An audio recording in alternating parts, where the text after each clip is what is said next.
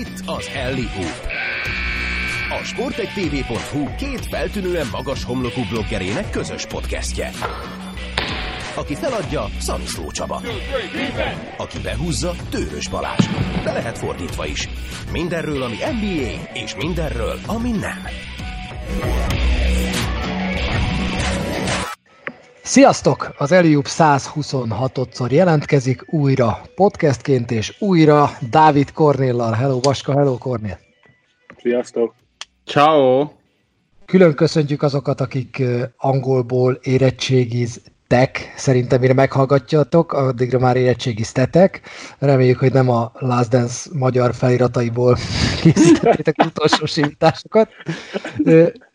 Ti még nem vagytok túl, de már ti is túl vagytok az érettségi felén, viszont mi meg túl vagyunk már a Last Dance felén, mert meg volt az ötödik, hatodik rész, de még mielőtt Last Dance-eznénk, mert hogy ma is ezt fogunk természetesen, mindig irigykedve hallgattam azokat a podcasteket, amikben mondjuk Bill Simmons arról beszél, hogy hát ő már látta a Last Dance-et, és hát, hogy ez meg ez meg ez következik még benne, és most abban a kivételes helyzetben vagyok, hogy én meg már láttam a Karantén királynak a harmadik epizódját, ami csak szombat este lesz majd, és láttam Kornélt, és azt ugyan nem mondhatjuk el, hogy mi lesz majd, és ki jut tovább, te vagy német Isti, de, de én könnyesre röhögtem magamat. Ti ezt élveztétek? Úgy láttam.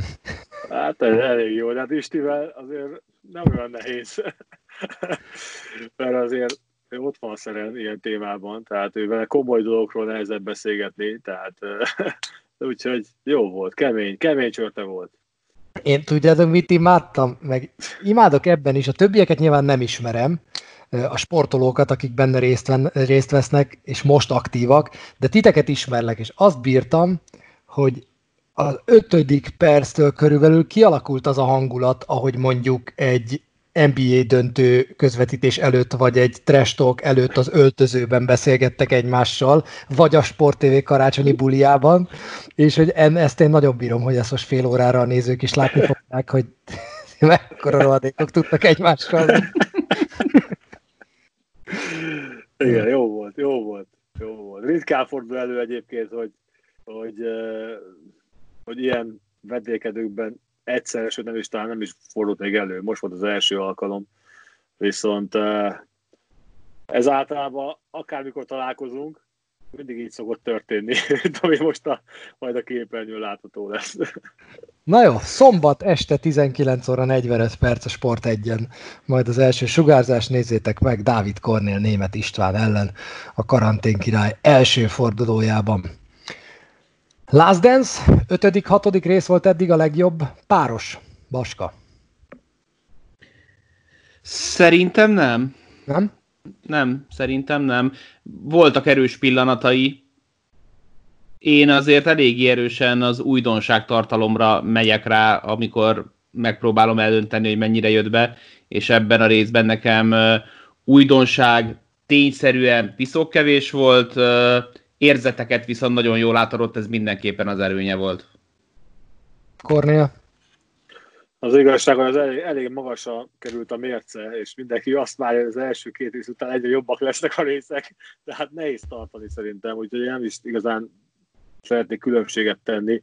Én, ahogy mondtam az első alkalommal, amikor vendégeknek voltam, hogy én azokra a részekre leszek kíváncsi, és vagyok kíváncsi folyamatosan, amik a kulissza mögötti részek, és ebbe is volt jó pár ilyen dolog, amit, amit tényleg csak azok láthattak, akik ott voltak és, és megérték.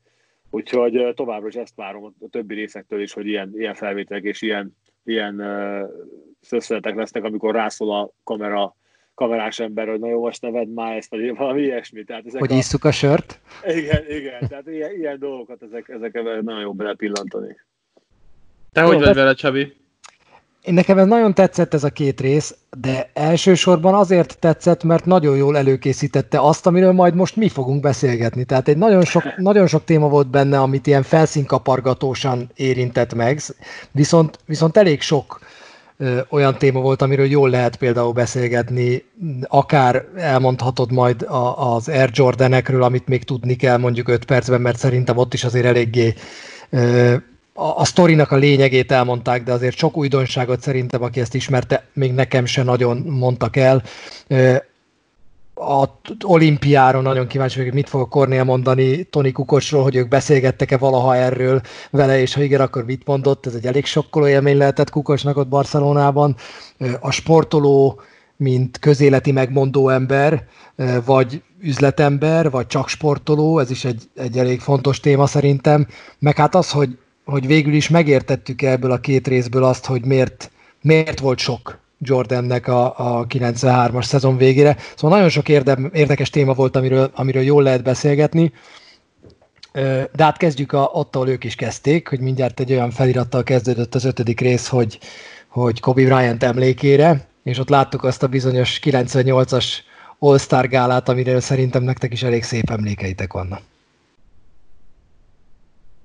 Nekem a, ennek a két résztek vizuálisan, meg érzelmileg is az volt a, a csúcspontja, illetve az ott látható futizsok voltak szerintem a, a legerősebbek. Most az adás előtt, vagy a felvétel előtt gyorsan végig tekergettem a, az ötödik, hatodik részt, és egyrészt, amikor meglátom Kobe Bryant-et beszélni, akkor mindig nyakomba az, hogy basszus meghalt. És hogy még mind, ami, minden egyes alkalommal, amikor meglátom egy ilyen szituációba, akkor, akkor újra és újra és újra. És ott nagyon sok ilyen, ilyen belsős felvétel volt, amit bírtam, a csapatfotózásról, hogy Jordan még játszik, de már Larry Bird vállára teszi a kezét, mert ő az edző, és Magic Johnsonnal pacsizik, mert ő a kommentátor, ő viszont még mindig ott van.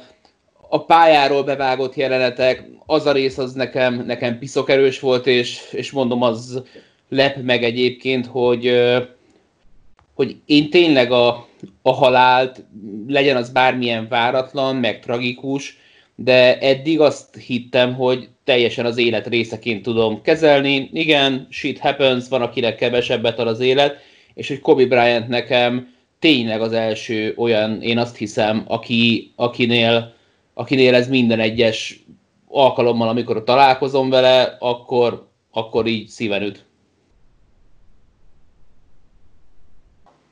Ahogy elkezdi a, a, az All-Star beszámolót ez a film, és ahogy, ahogy Bryant kimondja a feldobás után, hogy Jordan-t hagyjátok nekem, vagy Mike, Mike az enyém, onnantól kezdve én csak azt figyeltem, hogy, hogy mennyire rá van írva az arcára az is, hogy, hogy mennyire figyel.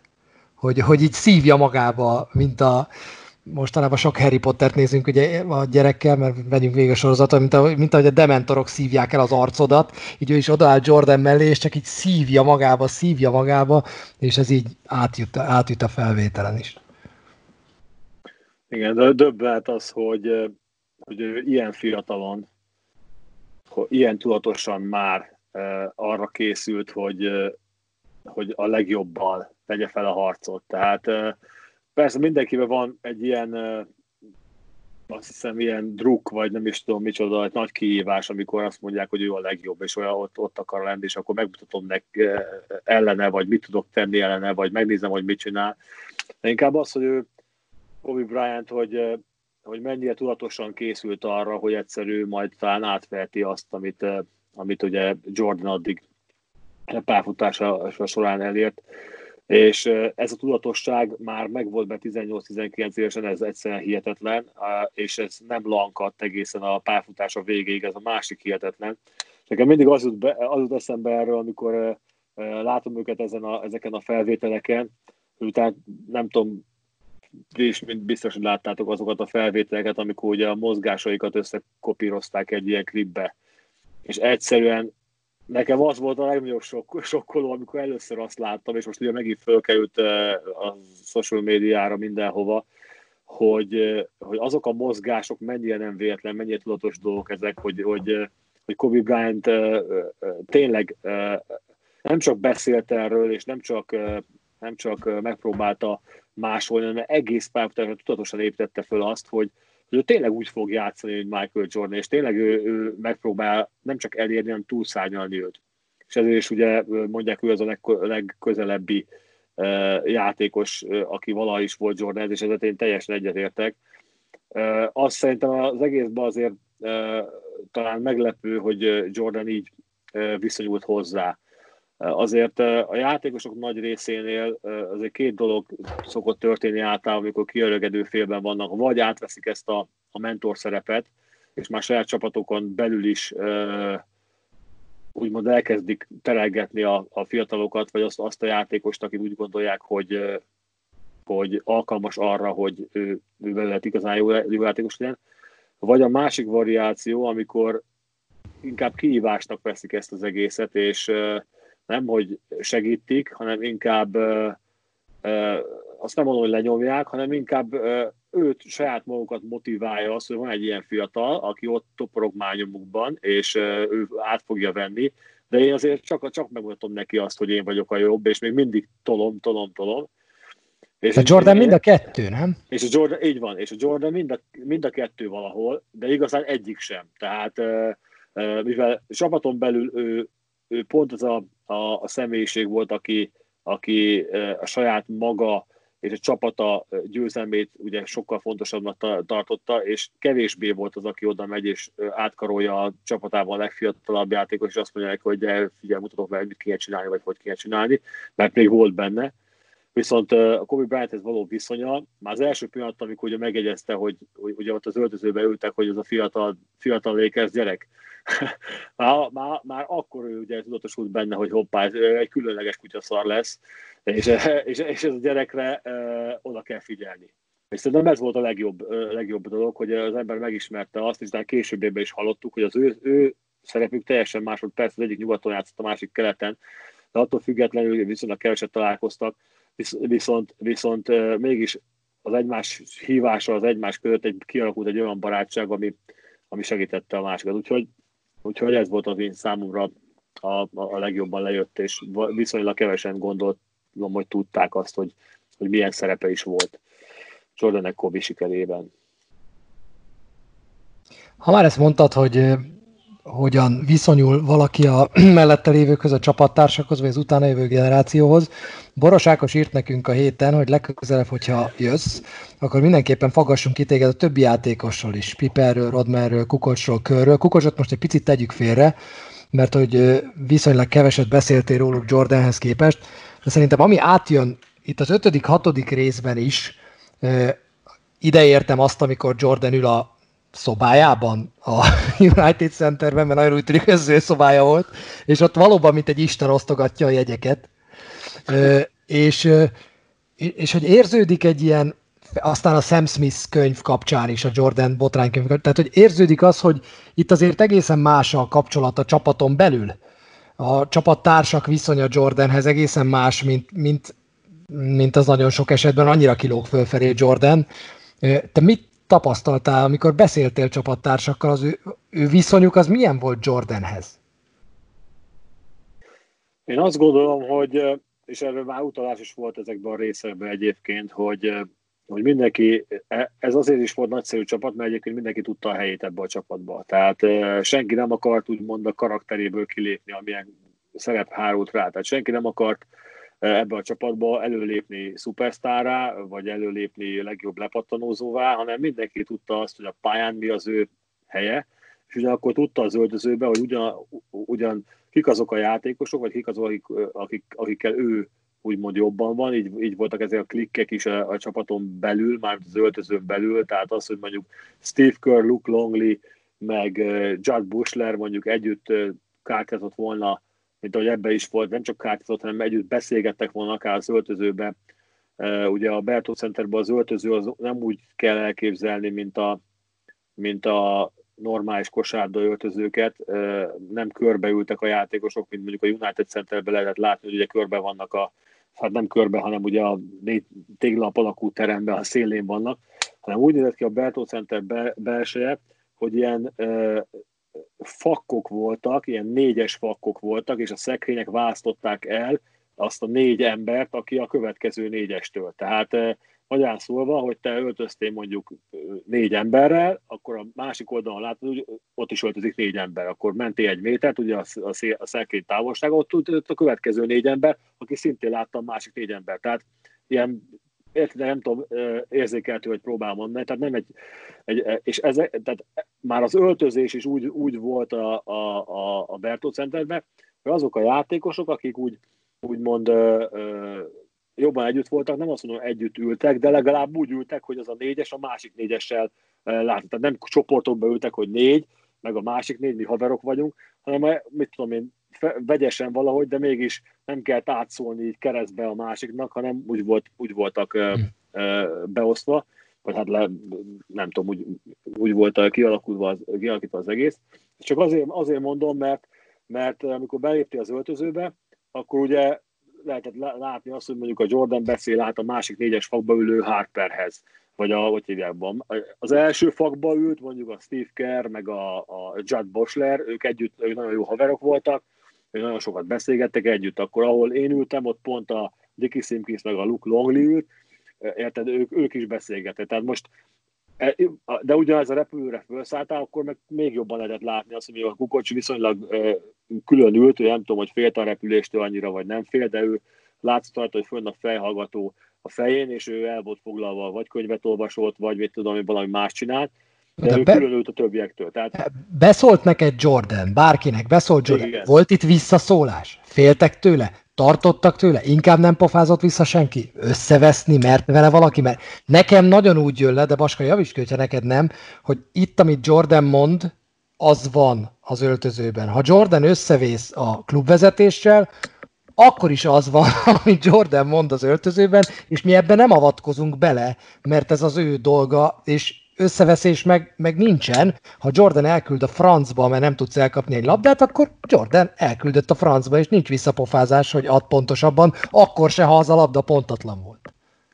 Volt visszapofázás, de egy idő után elhalkult, aki visszaszólt. Tehát az utolsó szó az általában az övé volt. Tehát, az nem, tehát azért nem olyan fej, azt kell készíteni, hogy Jordan rászólt valaki, és akkor mindenki behúzta fülét falkát. Igen, a edzésen előfordult az, hogy, hogy visszaszóltak neki, neki is ugyanúgy, mint, mint mondjuk bárki másnak, de az, utolsó szó az általában az övé volt, mert ő nem hagyta azt, hogy, hogy valaki mondogatja, és utána elég drasztikusan lezárta a szöveget, vagy ha nem zárta le, akkor a játékban lezárta le, meg kiosztott egy olyan könyököst, hogy, hogy arrókodott a következő akciónál a, a, a másik. Tehát nem csak verbálisan, hanem fizikálisan is elégtétet vett többször, hogyha úgy érezte, hogy, hogy, hogy neki elégtét, tehát ez a válasz arra, arra hogy ő, ő az ő gondolatait rákényszerítse másokra, vagy pedig elvárásainak megfelelően szerepeljen más, de volt ugyanúgy, mint bárhol máshol más csapatban, igenis voltak ilyen összeszólalkodások, amit a, a játék hevében.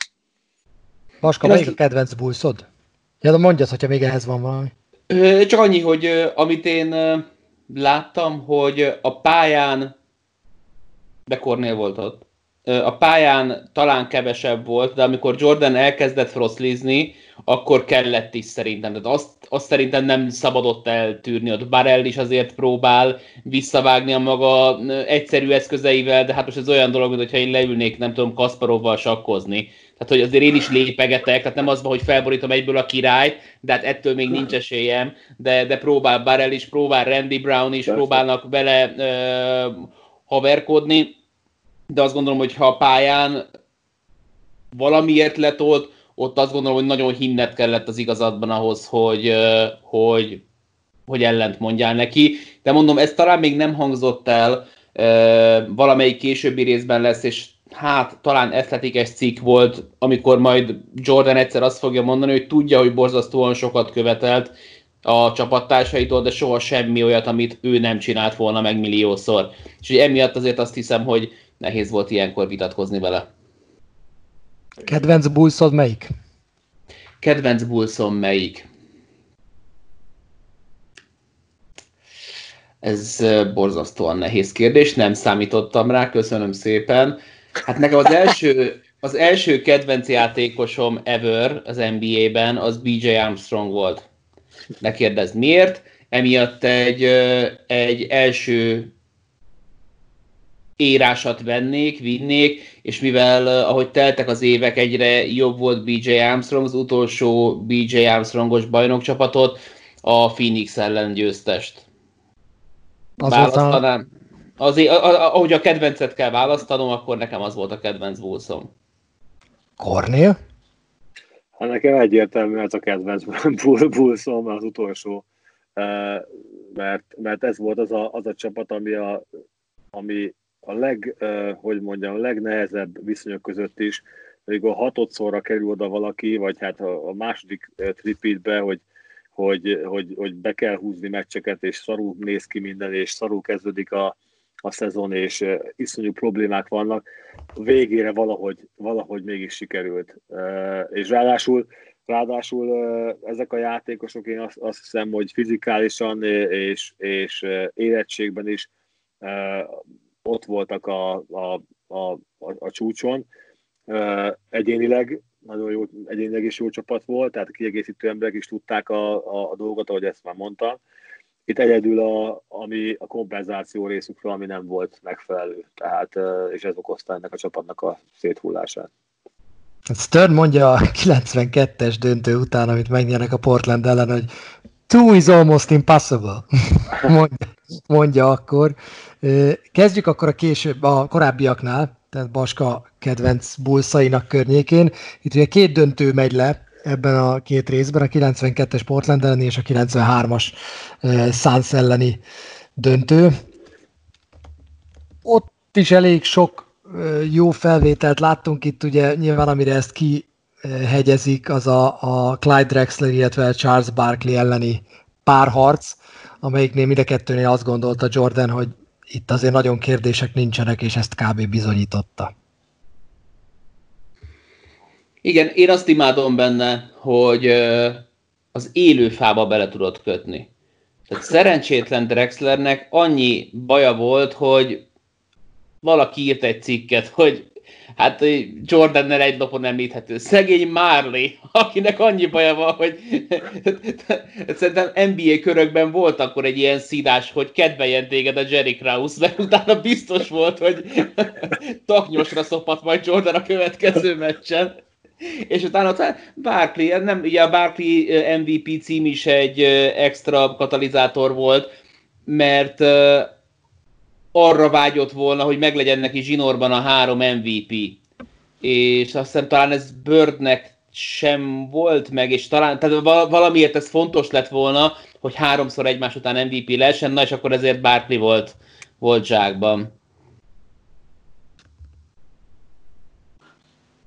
Mi már beszéltünk róla, hogy nekünk az a 93-as NBA döntő az, az nekem, nekem a kedvencem, egyrészt az volt nagyjából az első, amit így viszonylag végigkövettem, másrészt meg, meg ilyen hihetetlen mérkőzések voltak, ahol még bizonyos napokon, a mai napig nem hiszem el, hogy mondjuk a Suns azt az utolsót elbukta otthon egy olyan előző mérkőzés után, tehát hogy az, az talán minden idők egyik legfordulatosabb döntője volt. Azt én nagyon szerettem. A kettő között meg volt egy olyan példa, amit lehet kapcsolni Baska imént elmondottaihoz, Tony Kukocs, akinek annyi bűne volt, hogy elvitték a 90-es drafton, és aztán úgy döntött Scottie Pippen és Michael Jordan, hogy azon a bizonyos barcelonai olimpián kifújjuk az orrát a kis csávónak. Egyet még lépjünk vissza Isaiah Thomasig. Előkerül az, hogy miért maradt ő ki ebből a keretből, és ugye nagyjából két vélemény van. Az egyik az, hogy mert Jordan azt mondta, a másik az, hogy mert mi a francér vittek volna el egy olyan csávót a Dream Teambe, amelyik NBA játékosokból először áll össze, aki, aki, aki tulajdonképpen mindenkivel rosszban lenne a keretből.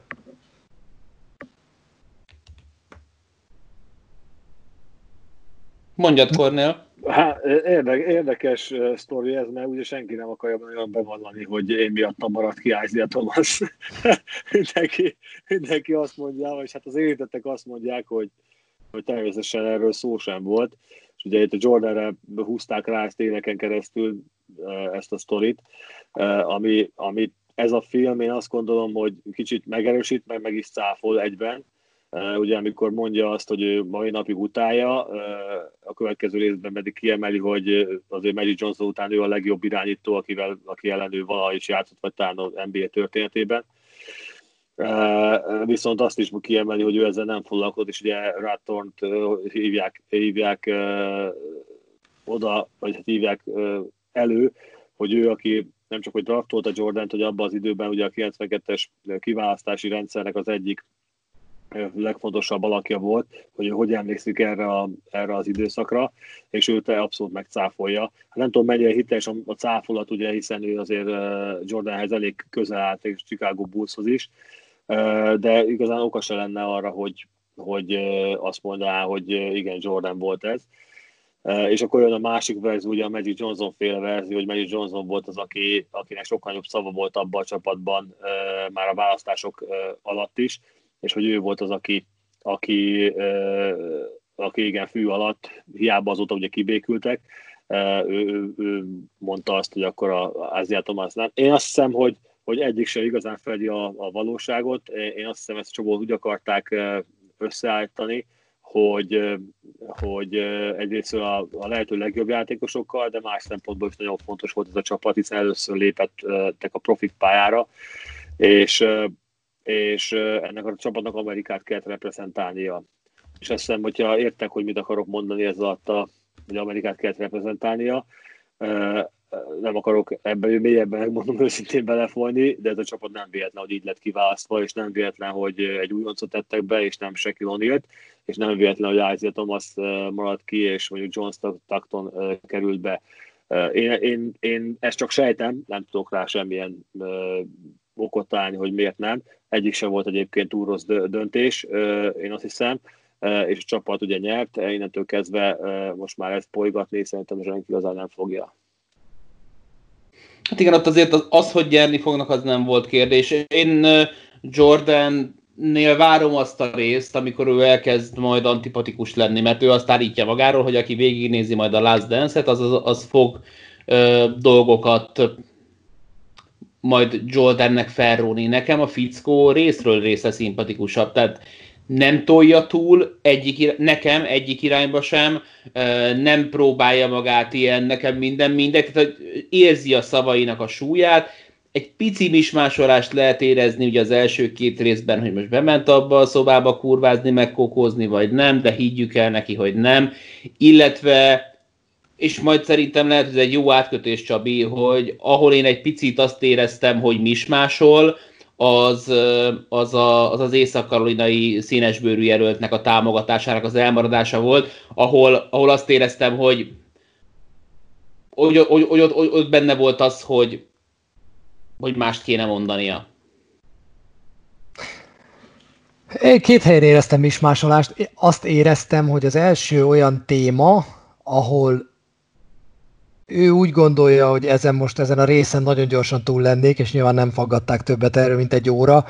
Az az Atlantic City, a fogadásos problémák, a, a, ez a kompetitív probléma, vagy fogadási probléma, az ott kényelmetlen volt szerintem, meg a Jordan Rules könyv, az, az, az, azt nem éreztem ott, ott úgy, hogy ő természetesen vitat, ö, nyilatkozna, széles mozdulatok voltak. Ott, ott, ide, ott idegállapotban volt. Nagyon idegállapotba került, igen, igen.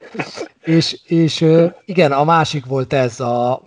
De, de ez egy nagyon érdekes kérdés. Ez a két ponton kerül elő. Szerintem ez a közéleti megmondó ember, vagy üzletember, vagy, vagy csak sportoló akarsz lenni. A választások az egyik, amit említettél, a másik meg az ászló letakarósdi, hogy fontosabb-e neked a saját anyagi javad, mint az, hogy kiálljál valamiért, vagy hogy elfogadjál valamit. Ugye az első a lightosabb verziója ennek az, amikor letakarja a Ribak logót, a másik meg valóban ez a szenátor választós dolog. Én csomószor beszélgettem erről a témáról sportolókkal, élsportolókkal, nagyon élsportolókkal, és soha nem tudta azt nekem senki olyan világosan elmondani, hogy ez mennyire szar, mint ez a két rész. Én ne, nekem, én azért szerettem ezt a két részt, mert nekem ez a nagy erőssége, hogy Jordan összeszedetten, normálisan, felépítetten a rendező segítségével elmondja, hogy baszki, nem akarsz a helyemben lenni, nem akarsz világhírű sportoló lenni. Mert amikor eljutsz egy olimpiai bajnoki címig, egy NBA bajnoki címig, egy MVP címig, akármi, elkezd megőrülni érted a világ, akkor megszűnik minden, amiben addig hittél, megszűnnek az őszinte kapcsolatok, mindenki téged akar, mindenki szét akar szedni, és mindenki addig szeret, amíg azt csinálod, amit ő akar, amit ő gondol, hogy neked csinálnod kéne. És én erre utaltam az elején, amikor azt mondtam, hogy én rohadtul értem Jordant, hogy miért lett ebből elege 93-ra, mert, mert el tudom azt képzelni, hogy egy, egy érted, a világ egyik legjobb kosarasa vagyok, hagyjatok békén a francba. Ne mondjátok meg, hogy én álljak ki, hogy erre kéne szavazni, vagy arra kéne szavazni. Nincs elég információm róla. Nem, nem, fog, nem fogom ezt megtenni. Senki kedvéért. Én, én ebben a részben én nagyon értettem Jordan. Én ezt a két részt megkockáztatom, hogy néha untam, de ezt a részt, ezt imádtam. Hmm. És, és az első két rész után csináltam egy videót, aminek persze kattintás vadász címet adtam, mekkora bunkó volt Jordan, ez volt a címe, és igazából arra futott ki, hogy amikor a francia stúdiós fickónak nem ad aláírást. És írta ott egy kommentelő srác, hogy már pedig ő írja alá, elég pénzt keres, nem tudom micsoda, és basszus, hogy nagyon remélem, hogy nézte ezt a részt. Amikor tényleg megy mindenhova, és amint kijössz a szállodából, szétszednek, mint a hülye gyerek a nápoit, és, és én azért imádtam ezt a, ezt a részt, de csak ezért kis túlzással, mert hogy én most értettem meg, hogy lehet, hogy nem kell összeesküvés elmélet az első visszavonuláshoz.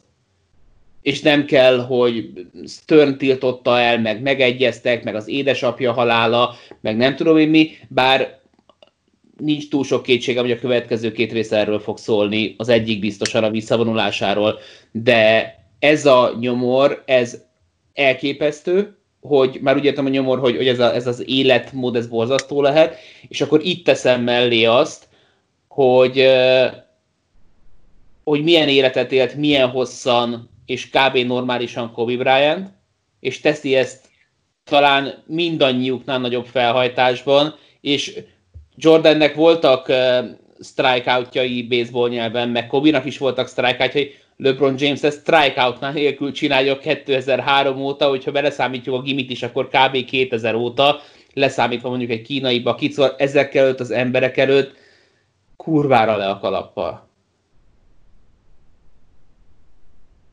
Kornét ennél a résznél mit éreztél? Mert azért közülünk, bár mi is nagy királyok vagyunk, de azért ehhez te álltál a legközelebb ez az állapothoz, hogy hagyjátok már, hogy csak kosaras legyek, vagy hagyjátok már, hogy éljem az életem. Tehát ez, ez, ez milyen érzés?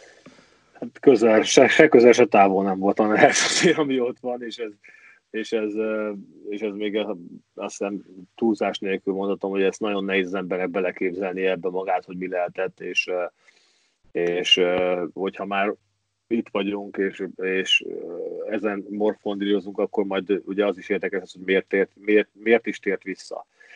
Ugye, tehát, mert ez, ez meg, megfordítja a dolgot, hogy akkor miért döntött úgy, úgy hogy, hogy visszatér ebbe az egészbe, amiből úgy menekült el. De egyébként tényleg úgy van, hogy, hogy és itt is említették aztán valamelyik részben, hogy, hogy és ezt már láttuk egyébként, mi is megértük most úgy, úgy a Golden State esetében, hogy az emberek egy ideig emelik, emelik csapatot játékost a csúcsra, és utána meg elkezdik keresni azt, hogy hogy lehet ledönteni. És keresik azt, az emberi tulajdonság az, hogy, hogy miért ő. Miért, miért ne lenne ennek is valamilyen másik oldala? És elkezd érdekelni őket az, hogy mi az, ami, ami ezt az egész Nimbuszt csapatnál vagy játékosnál e, egyszerűen mi az, ami nem stimmel. És ebben a részben is abszolút kijött ez, hogy, hogy, hogy az emberek okkal vagy ok nélkül, és lehet ez a könyvnek, ami ugye, ugye Sam Smith írta a Jordan Rules-nak köszönhetően, ugye erre hegyezték ki, hogy, hogy e, emiatt igen, nagyon sokan azt gondol, elkezdtek elgondolkodni azon, hogy, hogy Hát hoppá, ugye én megmondtam. Ugye, ugye, ugye, tudod, hogy ez, ez az ember mégse akkor a király. Nézd meg, mit csinál, elhúz onnan. Nem, miért nem a csapat, csapattársaival? Miért megyek kaszinózni? Miért állandóan magyarázkodik arról, hogy ő golfozik meccsek előtt? Miért, miért, tehát ő miért különc?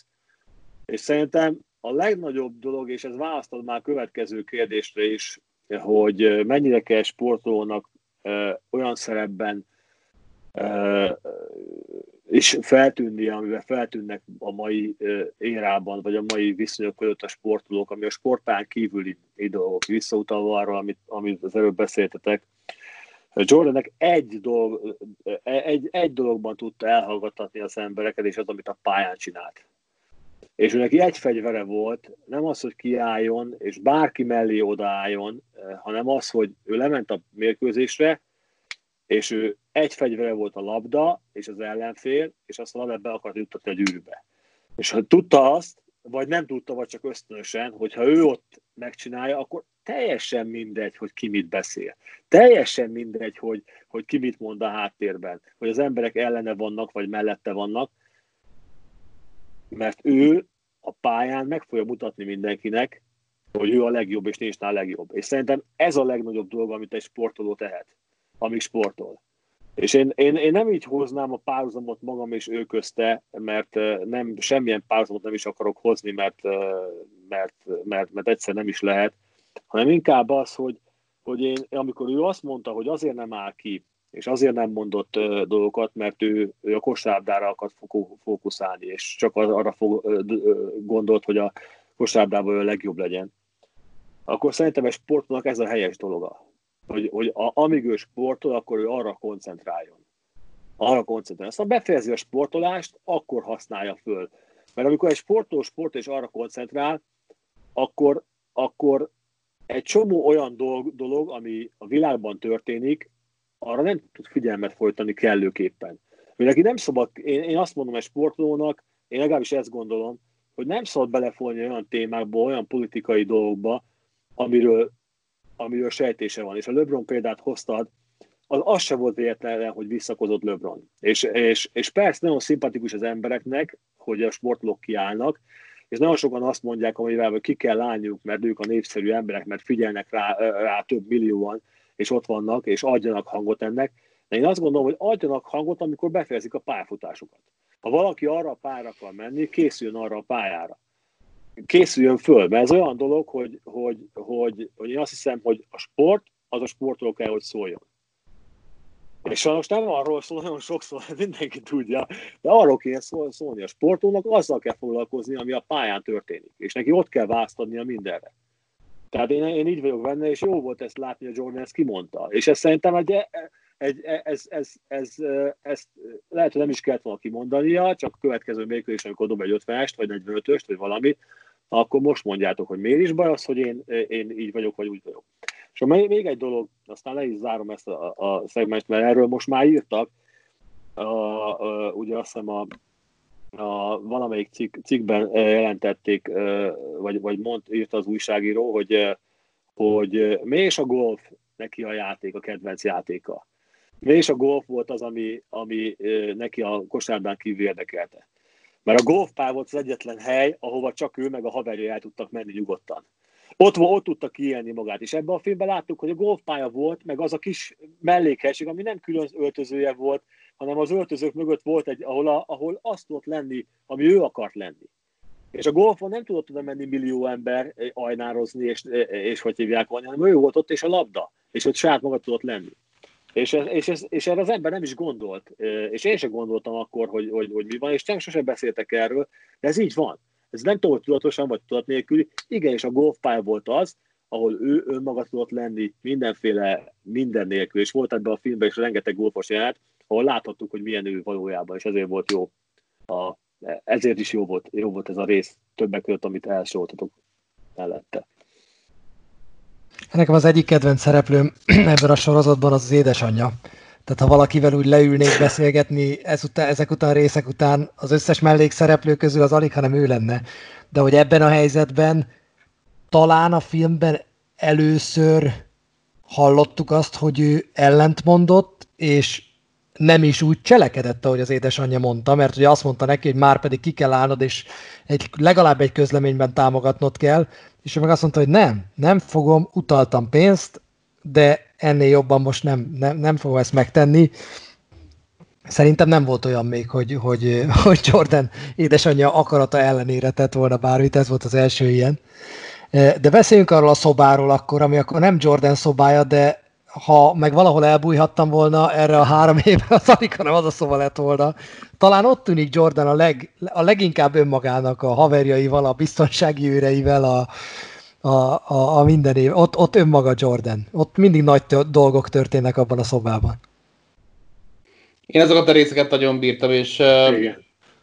és ezek adják szerintem a, a, a sorozatnak a, az igazi erejét, és nekünk szerintem ezekből kéne még, még, még, nem, nem tudom megnézni 12-szer a, a kukocs icingot, meg ezeket, mert hogy hát ha, nem tudom, csinálnak belőle még egy tíz részt, ami majd a kockáknak való, meg azokat elégíti ki, de tehát maga a, a, a Bundesliga frizurás biztonsági őr úgy unblock, ahogy kinéz, az, az magában egy skandalum, de amikor, amikor megveri bélásozásban, nem tudom, hogy, és, és lenyomja, lenyomja a srágot a Jordannet, és akkor kiborul Jordan, menjetek, vigyázzatok a United Az a legnagyobb mondat, menjetek, őrizzétek a United Zseni.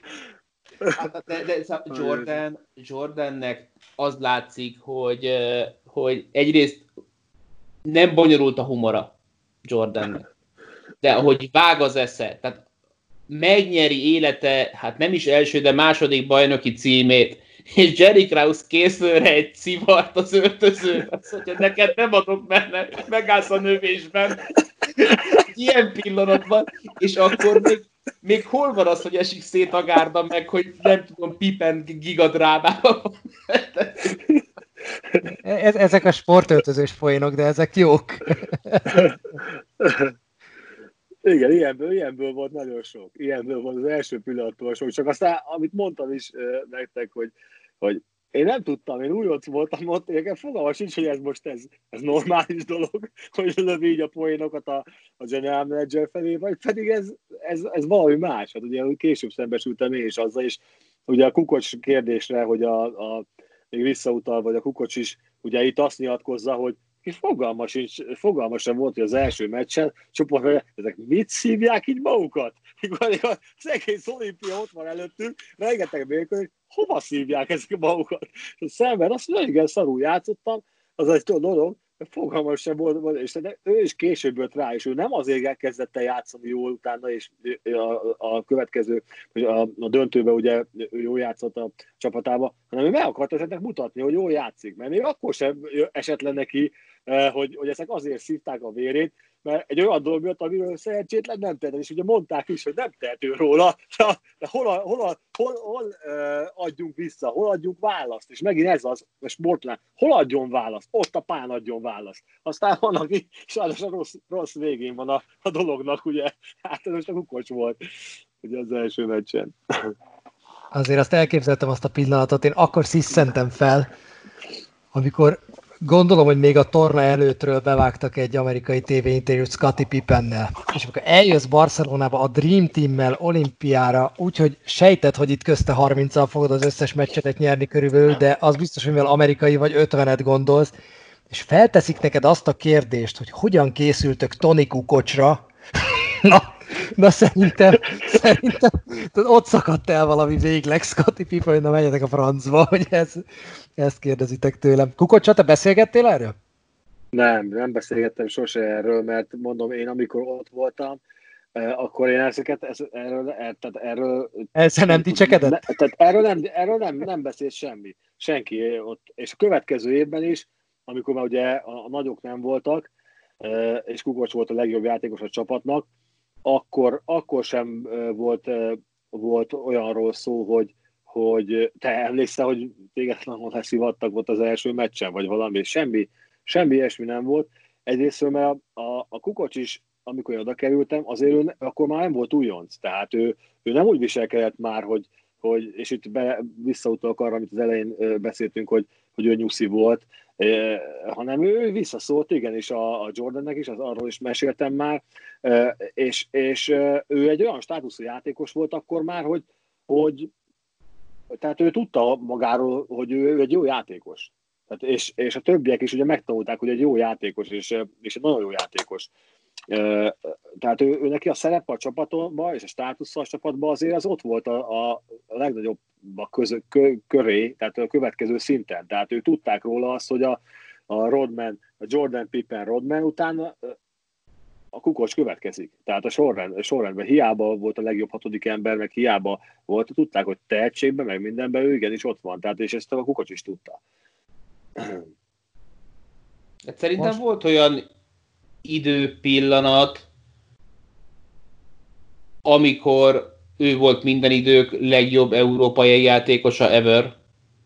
És most ö, elvileg a jövő heti vendégünk remélem, hogy ezt nem hallja meg, mert elvileg Zümit tervezzük, és ugye ő pedig Drazen Petrovics ét, él és lélegez, de hogy nem egymás mellé akarom tenni ezt a két játékos, de amikor azt, hogy amit elért, amit tudott, amit a méreteivel tudott, azért szerintem Tony Kukocs azzal a magassággal, amire képes volt, azt abban az időszakban fehérek, Abszolút. bocsánat, színes bőrűek se nagyon tudták. Abszolút.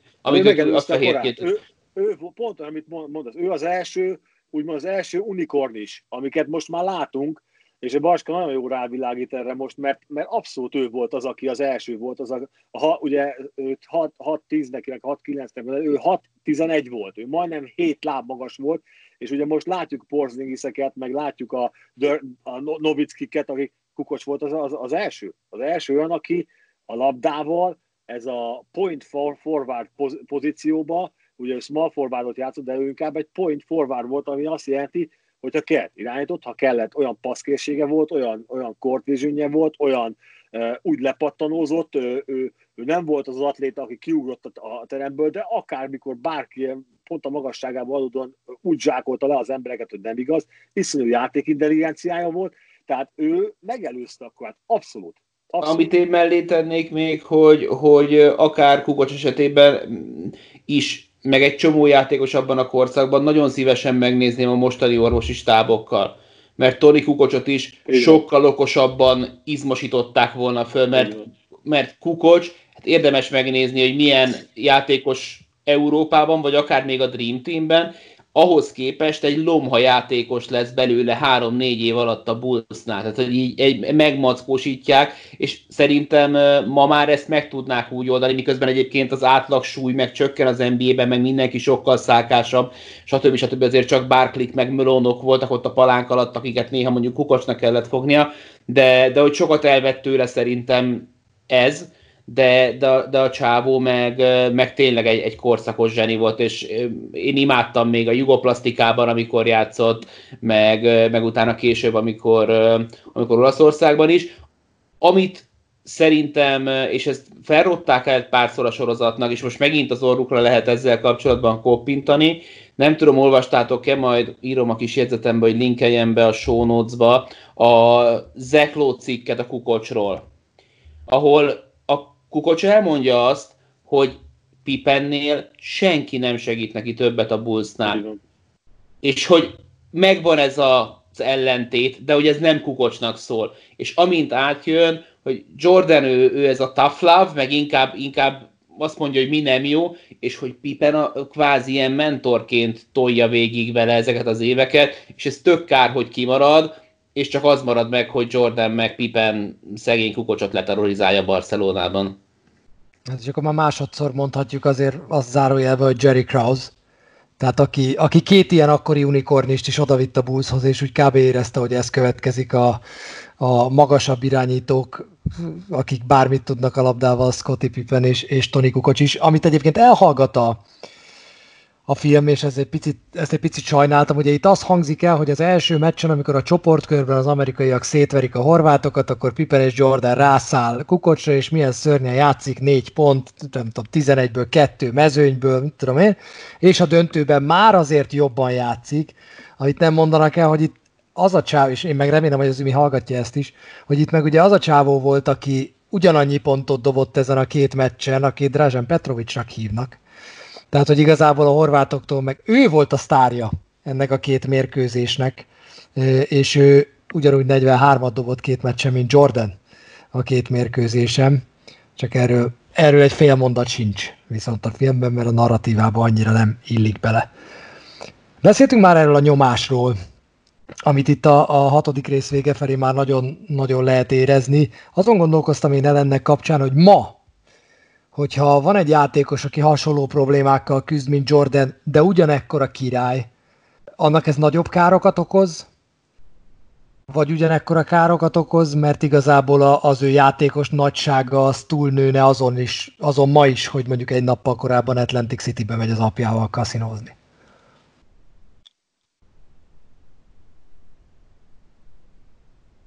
Én nem értem a kérdést.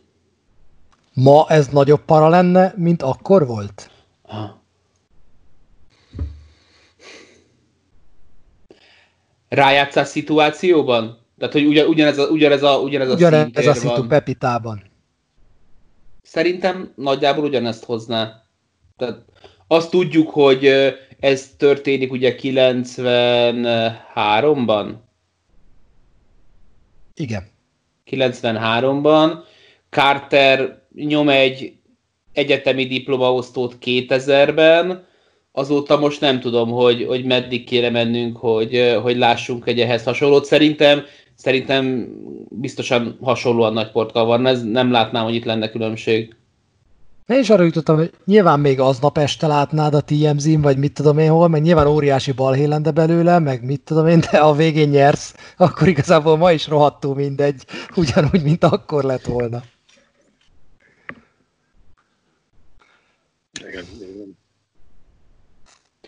Ha már beszéltünk arról, hogy, hogy Kraus sokatszor igazolja a zseniét. Szerkesztő úrnak átteszem a feladványát, és beemelném azt a kérdést, hogy Jordan most ugye Jerry Krause féle szerepkörben van, csak nem GM, hanem tulajdonos, és hogy milyen lehet Jordannek dolgozni. Érkezett egy ilyen nézői kérdésünk. Szűcs Ádám kérdezte, néhány adással ezelőtt volt téma, hogy egy NBA szervezetnél milyen munkát vállalnátok. Ezzel kapcsolatban jutott eszembe, hogy dolgoznátok-e a mostani Charlotte Hornetsnél, tehát úgy, hogy közvetve közvetlenül Michael Jordan van a reporting line végén.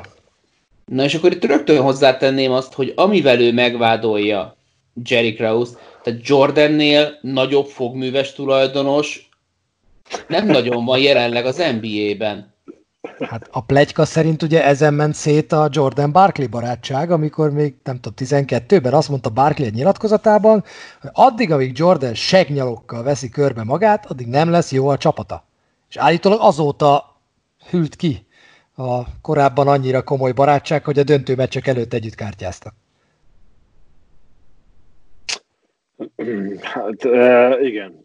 Én azt gondolom, hogy ez nehéz, nehéz kérdés, mert ez visszavehető arra, hogy ő milyen tulajdonos, ez szerintem nagyon sok minden befolyásolja. De az egyik legfontosabb dolog, ami, ami befolyásolja, hogy ő a sportból jött.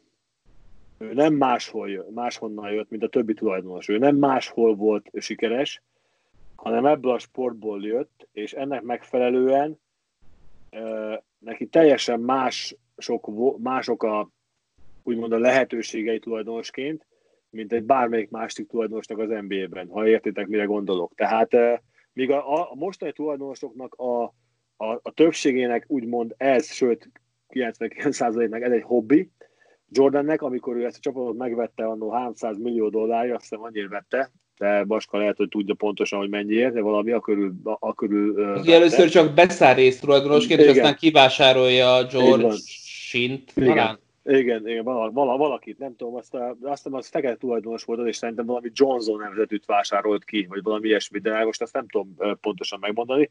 A lényeg az, igen, hogy... Robert Johnson, aki miatt Bob Ketz lett a, a igen, Bob igen, igen, igen, igen, igen, igen.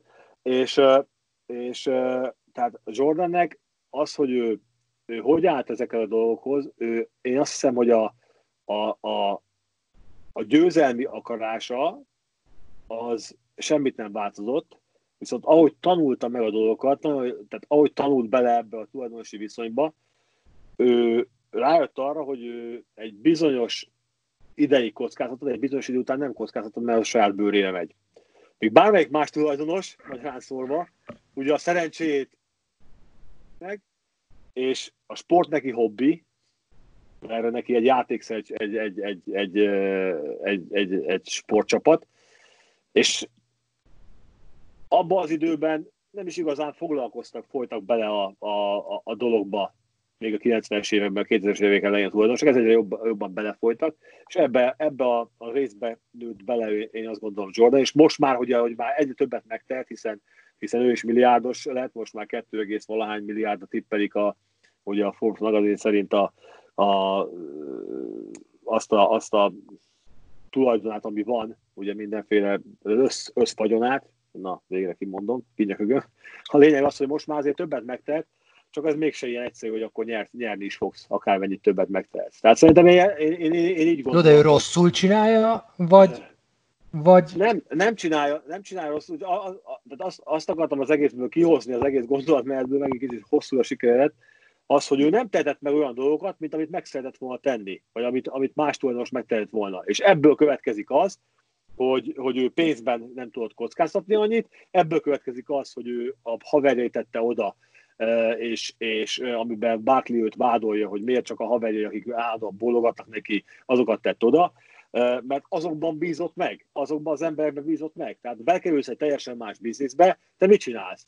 Hát azokat hozod magaddal általában, akikben megbízol legalább emberileg. Az nem biztos, hogy ő ért is hozzá, de legalább emberileg megbízol aztán későbbében majd változtatsz, amikor tanulod meg az egészet, akkor elkezdesz azokat is oda, oda tenni, akik már talán jobban értek, mert megismered az, az egész természetét annak a, a biznisznek, ami belefolysz. Legalábbis én azt gondolom, hogy ez, az, ez a logikus dolog, tehát én emiatt őt nem feltétlenül bántanám.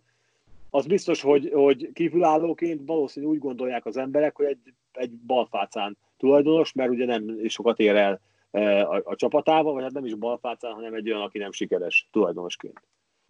Aki viszont nagyon vágja a bizniszt, és még nem beszéltünk róla, az, hát az talán az az ember, aki David Stern mögött a második legnagyobb hatalmasság volt a 90-es évek elején az NBA-ben, ő pedig az ügynöke Folk, aki létrehozott neki egy elég zsíros és elég jó csuka szerződést, Baska. Igen, ugye hogy Mo Jordan múlik, akkor az Adidashoz ír alá, de az Adidas akkor éppen nem állt a helyzet magaslatán, úgyhogy jött a, a Nike, akik megcsinálják az első cipőt neki, amit ugye fölvesz New Yorkban, és egy szám, ez nem derül ki a filmből, viszont máshol olvastam, hogy azért vérzik a lába, nem azért, mert ez a cipő ez már annyira old school technológia, mert mai napig lehet ebben játszani, hanem ne kérdezzétek miért, éppen akkor nem volt valami reissue belőle, egy, egy számmal kisebbet tud szerezni csak. És hogy azért öli meg a lábát a, a cipő, mert hogy kicsi, és ö, akkor egyébként az utcán a, a street credje ennek a cipőnek nem volt akkora nagy az, az egyes Jordannek. De utána valami elképesztő, hogy mennyire elszabadul, és ez egy nagyon-nagyon fasz a dokumentumfilmes szerkesztés, amikor mondja, hogy úgy, úgy kalkuláltak, hogy három év alatt, hogyha eladnak három millió cipőt, akkor, akkor majd, majd az úgy jó lesz, és akkor lett belőle 126. E, és amit mindenkinek ajánlok a figyelmébe, és ráadásul a Netflixen ingyenesen azt hiszem elérhetővé tették az Abstract című sorozatot, ami egy design történelmi sorozat, és úgy van megcsinálva, hogy leopod magad, hogyha megnézed, és nem tudom, ismeredek Kornél, egyrészt nézzél meg, ha többet nem, ami Tinker Hatfieldről szól, aki, és ezt most a nézőknek, bocsánat, hallgatóknak mondom, aki az összes legendás Jordan-t tervezte.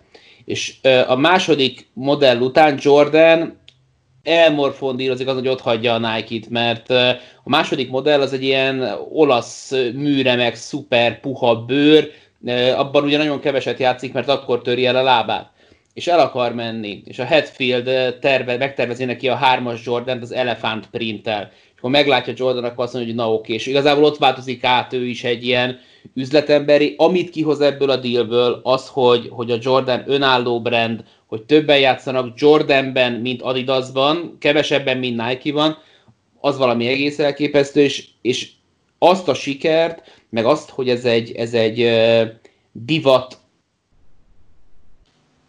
alapvetés lett az, hogy valaki Jordanben jár az utcán, azt viszont egyértelműen neki, meg a tervezőknek, meg a, meg a korszellemnek a, a változásának kell, kell köszönni. Úgyhogy tök jó, hogy behozták egy picit, sajnálom, hogy nem kapirgálták meg ennél jobban.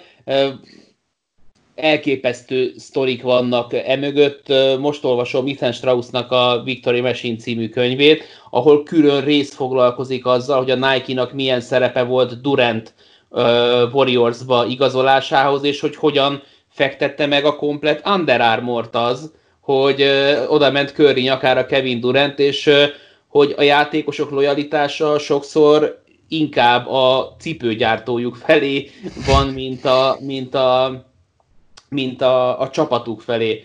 Úgyhogy én nagyon boldog vagyok, nekem pont ma posztoltam róla, sikerült behúznom életem egyik legjobban vágyott Air Jordanjét, a hatost, úgyhogy én abszolút ezt, abszolút ezt, ezt, ezt, ezt, ezt, én, ezt én élem, és, és imádom, de az egyes egyébként, amiben ott New Yorkban pályára lép, az a mai napig, az elmúlt öt évben van talán ilyen brutális reneszánsza, gyakorlatilag, hogyha zöld hupilila colorway adnák ki, akkor is sorban állás és minden megy. Elképesztő, hogy az egyeseket, főleg Ázsiában, nem tudom, hogy ferde szemmel, szebbe az a cipő, de hogy nem tudsz annyit gyártani, hogy ne vásárolják fel.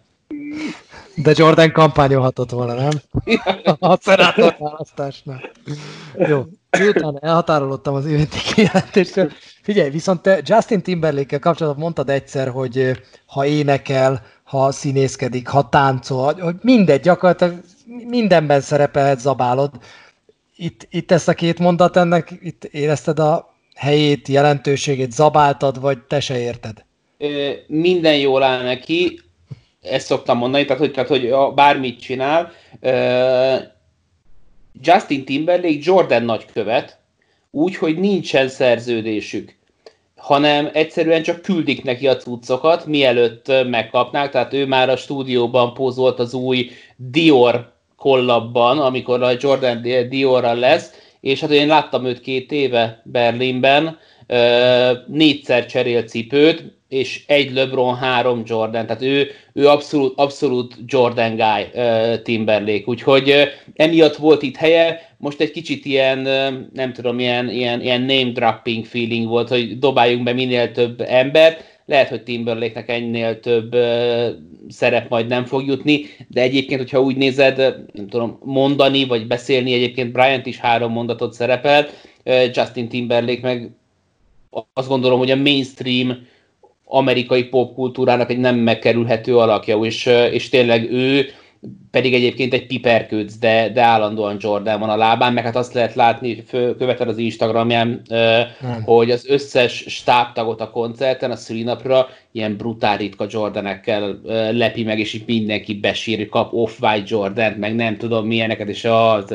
Jó, jó gyerek, én nagyon szeretem Justin Timberlake-et. Nagyjából szerintem körbeértük ezt az ötödik, hatodik részt. Még egy dolog van, beszéltünk arról sokat, hogy, hogy Jordan elég keveset van egyedül. És egyébként érdemes úgy is figyelni a régi felvételeket, hogy nézitek, hogy, hogy számoljátok, hogy Jordan hány alkalommal van úgy egyedül, nyugalomban, csöndben. Az érdekes, hogy azt, hogy általában akkor is kamera van az arcában, amikor azt hiszitek, hogy nyugodtan van. De, de a cipőköté, a cipőbefűzés mérkőzés előtt, az, az, az úgy tűnik nekem, hogy az, az Jordan három boldog perce. Amikor úgy abba, hogy belefeledkezik, akkor senki más nincs, csak ő, meg a cipője, meg a cipőfűzője, és úgy beszél közben a csapattársaival, de igazából csak arra figyel, hogy az ott a me time, és neki körülbelül ennyi jut per nap.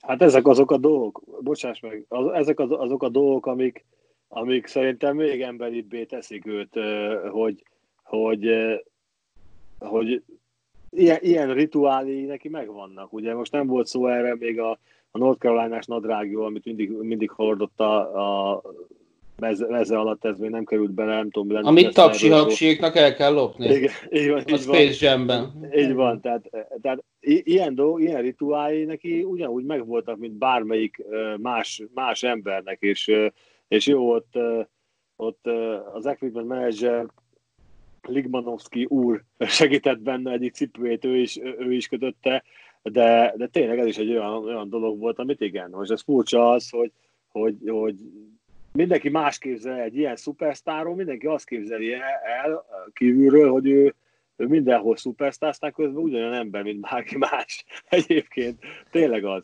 Én azon gondolkozom, hogy ez, ez ilyen nünüke, vagy ez ilyen trust issue, hogy na jó, ez fog engem megvédeni a meccsen, ezt én kötöm, ezt én fűzöm, ezt ha valaki elbassza, az én legyek.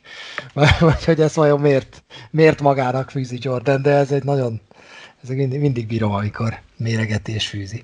És ugye Jordanről azt kell tudni, hogy meccsenként biztos, de talán edzésen is, amit egyszer felvett, az utána ment ajándékba. Ez mennyire városi legenda Kornél? Én azt tudom, hogy egy, egy cipő az egy meccs.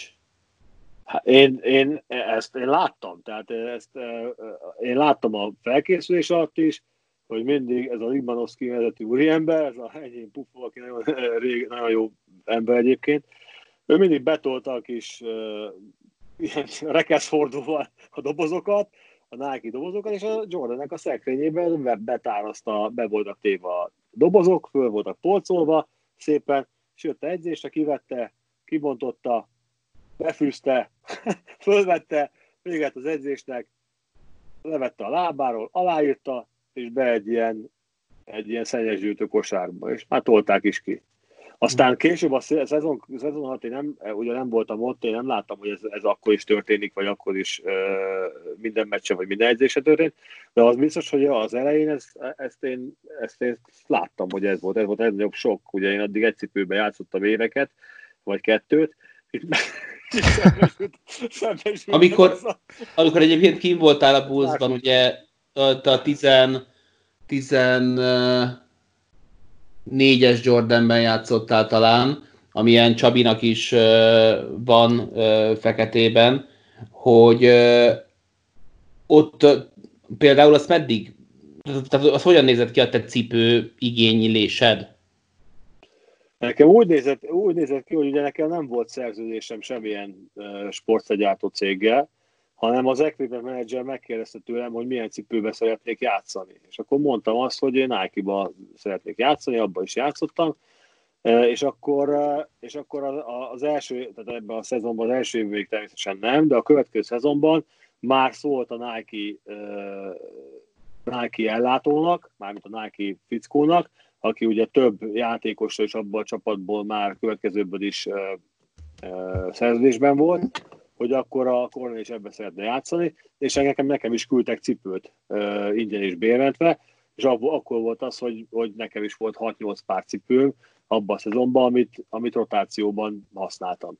Tehát uh, így történt. És hogyha mondjuk elfogyott volna, az a 6-8 pár cipő a szezon alatt, akkor valószínűleg, hogyha szól, akkor megint hoztak volna már a következő 6-8 párat. Tehát uh, így, így történt. Igen, e, eb, ebbe, ebbe nyomultál, ugye? Egyébként. Ez alá is van írva neked, igen, igen, igen. igen, itt, igen. itt van egyébként az is, igen. Ja, így van. Ha Last Dance-ről nincs más, akkor három kérdésezhetünk. Na, három kérdésezzünk. Nincsen benne semmi extra most. Nem, nem, nem, nem voltam ma nagyon formában, de... Jogi Kornél, ez azt jelenti, hogy semmi kosárlabda, csak ilyen szexista Lefordítom. Kosárlabda egyébként nincsen benne, ha csak nem szerettetek már nagyon fiatalon, vagy nem szeretnétek nagyon öregen is kosárlabdázni. Ugyanis az első kérdés úgy hangzik, hogy kinek a testébe töltenétek el a hátra lévő időt a Földön, egy 13 évesében, vagy egy 75 évesében?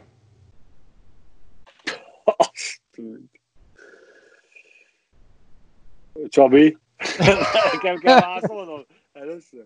13 vagy 75? A mai világban? Abszolút, igen. Életed végéig a mai világban vagy 13 vagy 75. Hát 13 évesen... Ugye olvasom, volt... olvasom az első kommentet a kérdéshez. Hát, a szex hirtelen vagy nagyon szuper furcsa, vagy szuper illegális lett a 18 éves barátnőmmel. Írja egy kommentelő. Hát, hát ez inkább 13. Hát, vagy volt hajam, ugye? Tehát annyi friszkót próbálnék ki, hogy el tudod képzelni, törődnék is vele, nem csak, hogy lenne. Mondjuk 42 kiló voltam vaságyjal. Így 13 évesen, tehát azért azért az csini lenne, de, de nem, nem, tehát én, én nem bízom abban, hogy én 75 évesen szuperformában leszek, úgyhogy 13. Hát ez a kérdés az, hogy milyen egészségi állapotban vagy. Az meg a más. Hol, hol, hol, hol élsz? Tehát ez, ez így eléggé, ez ebből abból indul ki, hogy most a 75 évesek Magyarországon milyen egészségállapotban vannak, nem úgy, mint mondjuk egy világ másik táján milyen egészségállapotban vannak, úgyhogy szerintem az a kérdés, ezért inkább arra hajazok én, és a 13 éves, meg, hogyha lenne némi kiegészítés ebben az egészségi állapotra adódóan, akkor viszont nem biztos, hogy a 13 éves mellett döntenék. Mennyire voltál pattanásos kornél? Nem volt nagyon jellemző. Akkor jó, akkor mehet a 13. 75 év, csak hogy belőjem nektek, az, az Franz Beckenbauer most, az Phil Jackson most, az Tom Selleck a Magnum most. Nem tudtál meggyőzni engem. Nem, nem tudtál. Ez a 13 éves, igen, én is azt mondom egyelőre. Hát figyelj, az van, hogy a 13 évesnél, ha csak tehát nem lehet előtte korlapot nézni, azért viszonylagosan minimális az esély az ember bármiféle ö, ilyen nem tudom, szervi bajjal rendelkezik, 75 évesen ezt, ezt nehéz, nehéz hát meghozni. Én, én szoktam, tök nem ide tartozik, és én is a 13-at választanám egyébként, de hogy én olyan idióta dolgokon tudok egyébként gondolkozni. Például azon, hogy ülök az ebéd, múltkor ültem az ebédlőasztalon, és azon gondolkoztam, hogy, hogy, hogy most így vagyok, érzem a saját súlyomat, a saját bőröm, ér, mindent így érzek, hogy egy pillantás alatt, hogy átkattanni 15 évesre, hogy hogy másképp éreztem akkor magamat délben, tehát egy másmilyen volt a lét, könnyebb volt, vagy, vagy, vagy, vagy, ezek a kis apró dolgokat így hozzászokni, hogy megérezném azt a különbséget. Tehát nem akkor valamikor fáj valami, hanem így, csak van szimplán így vagy, akkor, akkor vannak egy különbségek. Na mindegy, ez az én saját terapeutámmal való megbeszélni való. Ö, esett már szó Harry Potterről, ezért, ezért a kérdés az az, hogy inkább egy Jedi lennél, vagy nem kérdezted ezt már, Csabi? Hát, vagy, vagy inkább valaki a Roxfordból? Inkább egy, inkább egy Jedi lennél, de van ö, fénykardod, vagy egy varázsló a Harry Potterből. Ezt te kérdezted.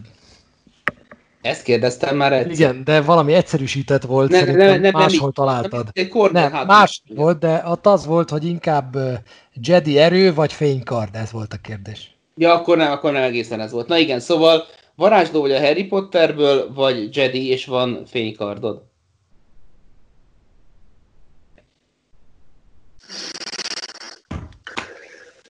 Én bírom a Star Wars, bár az új részeket annyira kell, nem inkább a régebbieket, de én egyértelműen Jedi-t választanám. úgyhogy, úgyhogy nekem ez a válasz. A Harry Pottert azt néztem a lányommal még annó, de az annyira nem áll hozzám túl közel. Kivéve én... a fehér, bag, a fehér bagoly benne, azt nagyon bírtam. Én, én, én varázsló, én, én Harry Potter varázsló lennék. Azt miért? Azt miért? Hát, hát, ha csak nem a galaktikus birodalmat kell megmentenem, hanem itt a mindennapokba kell ügykezelnem, a Jedik miket tudnak csinálni, mert minden nap olyan fasza. Tehát hát tudnak rá, csinálni... rá, például az, az amit Mindent. És azon kívül, tehát, és azon kívül... Azon kívül is minden. Befolyásolom, hogy mit mondjál az Eliuk 127-ben. De ezt, ezt tudja egy varázsló is. Ezt tudja egy varázsló is. Na de pálca, pálca kell neki hozzá, nem? Mindenhez. Azt meg tudják oldani okosba, hogy ne nagyon látszódjon. Neked meg mindig így, ez a szarisztó, az miért, miért, miért, miért legyezget állandóan a megbeszéléseken? Ki, ki tudom Igen, hogy... Én ezt ki tudom próbálni egyébként most is. Hogy Baska, hogy... kérdezd meg az álmairól a Kornélt. Mindjárt megkérdez az álmairól a Kornélt. Látod, hogy működik? Rohadtul működik. De hogy, hogy hát, zárakat tudnak nyitni, tudnak idézni patrónus, tehát, tehát sokkal praktikusabb dolgokat. A Jedik azok lökni tudnak, így el meg folytogatni, de akkor az már szív technika. Most a lézerkard vagy fénykard nézőpont kérdés, azt, azt se tudod azért a 4-es 6 elővenni. Szerintem sokkal jobb, jobb trükkjei vannak egy, egy varázslónak, mert hogy a földi életre vannak kitalálva, hogy a muglik között el tudjanak mozogni. A fénykard azt sajnálom, viszont a seprű azért az menő lenne, és a Jedik mondjuk ilyet repülni nem tudnak, azért a, a, a seprű az szerintem menő. Én, én, én nem szoktam olyan hülye dolgokon gondolkozni, mint a Baska, de az tegnap a Harry Potter három nézése közben rájöttem, hogy ennek a vezeték nélküli porszívó, ez rohadtul annak a dizájnját kapta, mint egy nagyon menő Quidditch seprű. Nekem azt senki nem mondja meg, hogy a Bosch nem abból dolgozott. Kérdezzük meg a Mátét, neki vannak kapcsolatai, hogy hogy tervezi a Bosch a cuccokat. Oké. Okay, uh, Bokod van, mindjárt jön a harmadik, vagy illetve megkérdezzük Kornét az álmairól, de előtte végre egy sportos kérdés. Kivel mennél el bulizni? Dennis Rodman, vagy Rob Gronkowski? Hú, az életveszély garantált.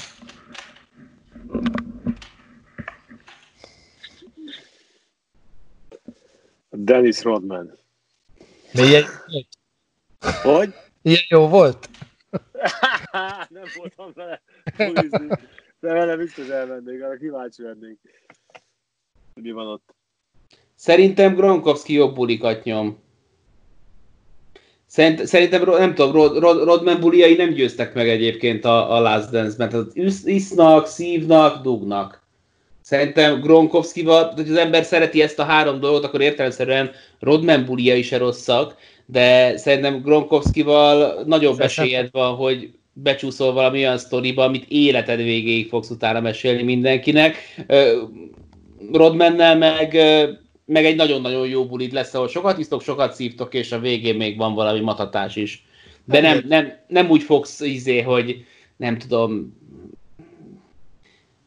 a Fehérházban ébredtünk, és elrap, elloptuk Donald Trump parókáját. Szerintem egy ilyen Gronkowski estének meg, meg vannak ilyen, ilyen outputjai. Igen, mert ők nem isznak, szívnak, dugnak, hanem isznak, szívnak, szívnak, szívnak, szívnak, dugnak.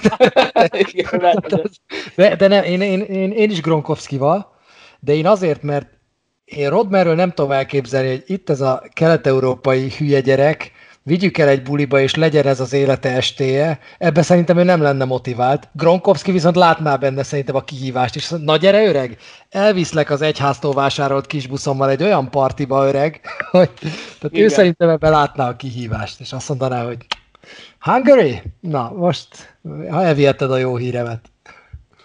Na, akkor két Gronkowski, egy Rodman, és az álom, ez a plusz egy kérdés. Nem tudom, mennyire olvasgatod, Kornél, a, mentionöket Twitteren. Mikor téged megemlítenek. Ma, ma, ma olvastad-e? Igen, láttam. Jó. Láttam, persze, hogy láttam. Na, ugye úgy, úgy, úgy indult el, úgy indult el a dolog. Úgy indult a dolog, hogy én azt számoltam, hogy a Csabi 31 pontot dobott az NBA-ben. Igen, láttam. És innen, most azt tudom, hogy te látod, most a képbe hozom Igen. a hallgatókat, Igen. és, és kitaláltam, hogy majd megkérdezem, hogy a Cornélnak mi volt a legvadabb ilyen pályafutásos álma, és segítségünkre sietett Isti, aki elmondta, hogy mi volt. Nekem elmondta, egyszer Isti volt, fiatal, gyors, értette a játékot, és szép is. Majd egyszer, amikor felvitte a labdát egy meccsen, lepasszolta valakinek, és nem jött vissza. Saját izzadságában fetrengve ébredt. Szóval ez tízzer a szombati karantén királyhoz, de egyébként emlékszel valamilyen ilyen nagyon durva beálmodásra? Ami, ami a játékosként, vagy akár később megvolt. Hát figyelj, ezt itt úgy popogtatjátok ezeket a poénokat már, hogy ezután bármi, bármilyen dolgot mondok, az már nem tudja ezt igazán überelni. Hát az Istenek főleg a humorja, tehát hogy ne láttam volna, azt is láttam, hogy, hogy, hogy szúr, szúr, de most tudod, én is be tudnék szúrni valamit, de inkább most nem szúrok fel. hogy az adás se hallgatja, a könyvedet se az adás még, ezt nem is lepődtem meg. A, a lényeg, hogy mi, mi az álmom, hogy milyen álmom volt a, de ilyen effektív, egy, ez tényleg megám, egy, egy alvás közben. nem tudom, én azóta is gondolkodom, ezért valószínűleg azért nem írtam vissza erre semmit a Twitterre, hogy milyen frappás dolgot tudnék visszaélni, de én még nem, nem jutottam odáig, hogy... De te nem szoktál, ne, nem álmodtál arról, hogy kosarazó? Tehát, hogy én azért néha szoktam a melómmal álmodni, hogy te nem álmodtál azzal, hogy kosárlabda? Nem De tudom. hogy ne álmodtam volna az, az, azzal, hogy kosárlabdázom, természetesen arra rengeteget álmodtam arról, hogy ott vagyok a Bullsnál, persze az ember álmodik ilyenekről, de arról, hogy hány pontot dobtam, arról nem álmodtam soha. Például. Egy idő után nem ezzel, számoltad. Mi? Ezzel, ezzel kapcsolatban nem, nem, nem álmodtam soha, mert ugye volt, volt egy, volt egy jégkorongos, akitől hasonlóan mindig azt mondták, hogy ugye nem passzol, mert miért passzoljon, nevét most nem említem ebbe az adásba, és, és erre volt egy, volt egy olyan, olyan, olyan válasza, aztán majd kisipoljátok, hogy elbaszni én is el tudom, tehát akkor miért passzoljak? Akkor miért passzoljak? Tehát ő ezt másolta erre, és én is mondhatnám ezt, hogy az, az Istinek, de nem. A lényeg az, hogy, hogy, hogy nem volt ilyen álmom a pontokkal kapcsolatban. Olyan álmom volt, természetesen, hogy ott vagyok a csapatnál, és hogy az ember sokat játszik, és valami, de abszolút sosem álmodtam arra, hogy 50 pontokat dobok, meg 60-at, mert akármilyen furcsán hangzik, nem ez, nem ez volt a, a legtöbb motiváció, hanem inkább az, hogy, hogy nyerjek. Arról álmodtam, arról rémálmaim voltak, amikor elbuktam a bajnoki döntőt Spanyolországba, az a visszatérő álmom arról volt, többször, meg ez meg is valósult, sajnos, de ilyen álmom nem volt, hogy 40 pontot vagy 50 dobok. Na jó. Hát akkor, de ebből nem lesz tíz részes dokus sorozat. Ebből nem. Kornél álmai. De, de látjátok, hogy itt a, beszéltünk a, a The Last Dance-ről, és a, ezzel kapcsolatban, hogy, hogy tíz részes sorozat, a felét elhagytuk most már, és már már annyi dolog el, előkerült, hogy ez a, ez, a, ez a tíz rész után majd azt fogok mondani, hogy de jó lett volna erről is, meg arról is beszélni, mert annyi minden történt. Uh-huh. És már most ugye kimaradtak dolgok, és uh, milyen jó lenne, ha benne lenne, és azért uh, nagyon várom a következő részeket is, hogy mik lesznek azok, amik benne lesznek, és mi az, ami kimarad ebből. És jó lenne ez a sorozat, ez olyan hosszú lenne, mint a szomszédok, vagy pedig a barátok közt, és sosem lenne vége. Nem, szerintem, szerintem jön, jönni fognak majd újak, és ezek, ez, ez szerintem nekünk nagyon jó lesz. Záró aktusként mondanám, bár ma Instagramra kitettem sztoriba, hogy a Spotify üzemeltet és fenntart egy hivatalos Last Dance playlistet, és minden hétfőn frissíti az adott részben elhangzott dalokkal. Én ma egész nap azt pörgettem, és piszok jó, úgyhogy bedobom a linkjét, hogyha lemaradtatok volna róla, akkor nektek is legyen csütörtökre bólógatni valótok. És nézzétek majd szombaton este 19.45-kor a Sport egyen a karantén királyt, mert jön majd Kornél és Isti párharca. Meg van még két kötelező szolgálati közlemény. Egyrészt, hogy jövő héten Zümi lesz itt velünk, Méhes Gábor, úgyhogy lehet tőle kérdezni akár az eriuhu akár Facebookon, Instagramon, bárhogy. A következő pedig az, hogy milyen meccsek lesznek. Melyik a kedvenc zsákoló versenyed, Kornél? Vince Carter nem tudom hány, mikor volt az, amikor a Vince megnyerte. 2000 2000.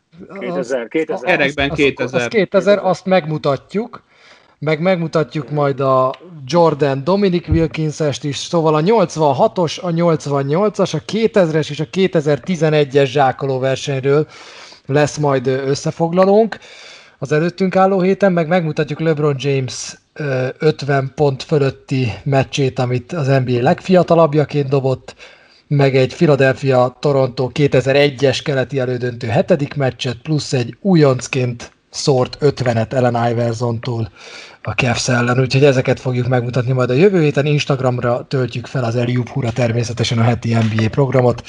Kornél, nagyon köszönjük. Nem, az, bocs, bocsáss meg még egyet, ez a Philadelphia-Toronto meccs, ez az, amit a Basko említett, amikor Vince Carter ugye uh, utolsó pillanatban uh, csatlakozott a csapathoz, csak azért, mert aki nem tudja, ide lehetnek kötni. Ezt meg, azt meg azért nézzétek, mi pedig a jövő héten jövünk majd újra, Kornél pedig majd az ötödik ö, hét után, tehát két hét múlva, amikor már befejeződik a Last Dance, akkor újra itt lesz velünk, és lezárjuk vele együtt a Jordan dokusorozatot. Szevasztok! Sziasztok! Hello! Ez volt az Eliú, Tőrös Balázs és Szaniszló Csaba podcastje. A podcastet letöltheted, megoszthatod, és iTunes-ban is elérheted. Hamarosan újra támadunk.